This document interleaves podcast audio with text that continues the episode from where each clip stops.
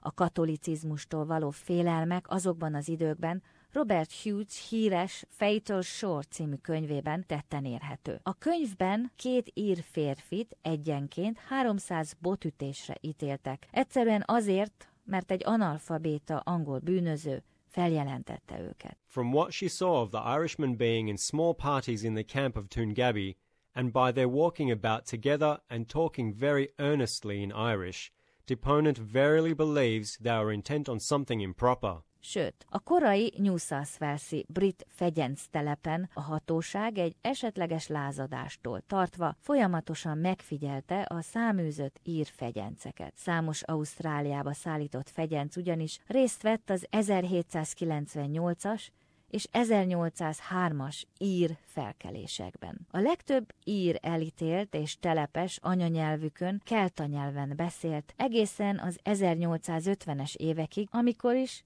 a Fenians megalakulása felkavarta a kedélyeket. A Fenians ír nacionalisták, akik a brit hatalom ellen lázadtak fel hazájukban 1865-ben. A felkelést leverték, és tulajdonképpen a résztvevők az utolsó ír fegyenceknek számítottak, akiket Ausztráliába hajóztak be. A helyzetet tovább mérgesítette, amikor az egyik ír bevándorló megpróbálta 1868-ban az első királyi látogatásra érkező Alfred herceget meggyilkolni. De tulajdonképpen az első világháború volt az, amelyik végül kiborította a poharat. Az akkori Walesben született miniszterelnök Billy Hughes úgy gondolta, hogy mint a brit birodalom része, Ausztrália Nagy-Britániával együtt háborúban áll, és ezért a kötelező katonai szolgálat bevezetésére szólított fel. Az ír érzelműek és az Ausztrál munkáspártot nagy részben képviselők elszántan ellenezték, hogy segítsük a britteket.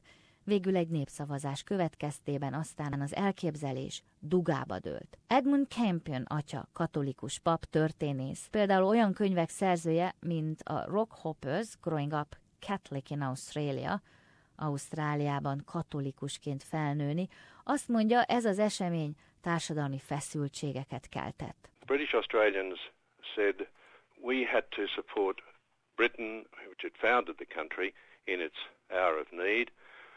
The Australian nationalists said that we had already done enough. And both these camps were now identified religiously. The British Australians were identified as Protestant. The Australian nationalists, if they had a religion, were identified as Irish Catholics. And this meant that the interwar decades were the most sectarian decades in Australian history. Government House, uh, Melbourne, for instance, put on their advertisements for servants, Catholics need not, Roman Catholics need not apply. And so it went. There were firms that wouldn't employ Catholics, there were banks that would employ Catholics but would not make them bank managers and so on. Michael Hogan kitűnő könyvében a protestáns katolikusokat megosztó időszakról szóló The Sectarian Strand, a szektás vonal című művében vitatható módon írja le a helyzetet. Ma a Sydney Egyetem tiszteletbeli munkatársa, az ausztrál politika régi szakértője, Malcolm Fraser azt mondja, a mai muzulmánokkal való összehasonlítás elég érdekes. The coincidences of the sorts of attitudes of people are very similar to what we see in Australia today with regard to Muslims.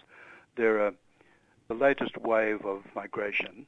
The prejudice tends to be especially um, class-based as well as religion and ethnicity-based. We're talking about people of Middle East appearance who are likely to be gangs and hoodlums and bash you up and all that sort of stuff. Yeah, and they're the same sort of images that were applied to Irish Catholics in the second half of the 19th century. Dr. Hogan elmondja, hogy az első világháború után nem úgy, mint az úgynevezett roaring, dörgő 20-as évek Európában és Észak-Amerikában, ez az időszak Ausztráliában munkanélküliséget, virtuálisan korai depressziót, gazdasági válságot hozott. A munkanélküliséggel együtt járt annak a sok katonának a hazatérte is, akik aztán elégedetlenségük miatt könnyen robbantak, és akik csatlakoztak az akkori katolikusok elleni titkos hadsereghez. Michael Hogan még emlékszik arra, hogy a második világháború idején, serdülőkora alatt, apjának munkahelyén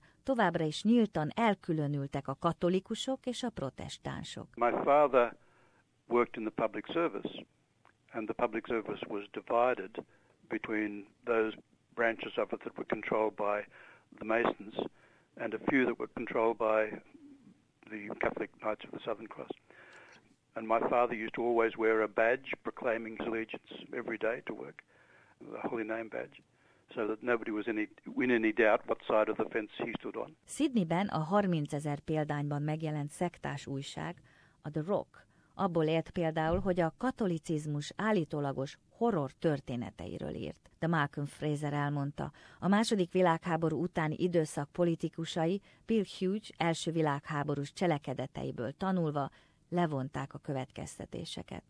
Fraser hozzáteszi, elsősorban azt tanulták meg, hogy mit ne csináljanak, és ez segített nekik a következő évtizedek túlélésében. We had a prime minister who played politics with religion that was then Catholic Protestants during the First World War.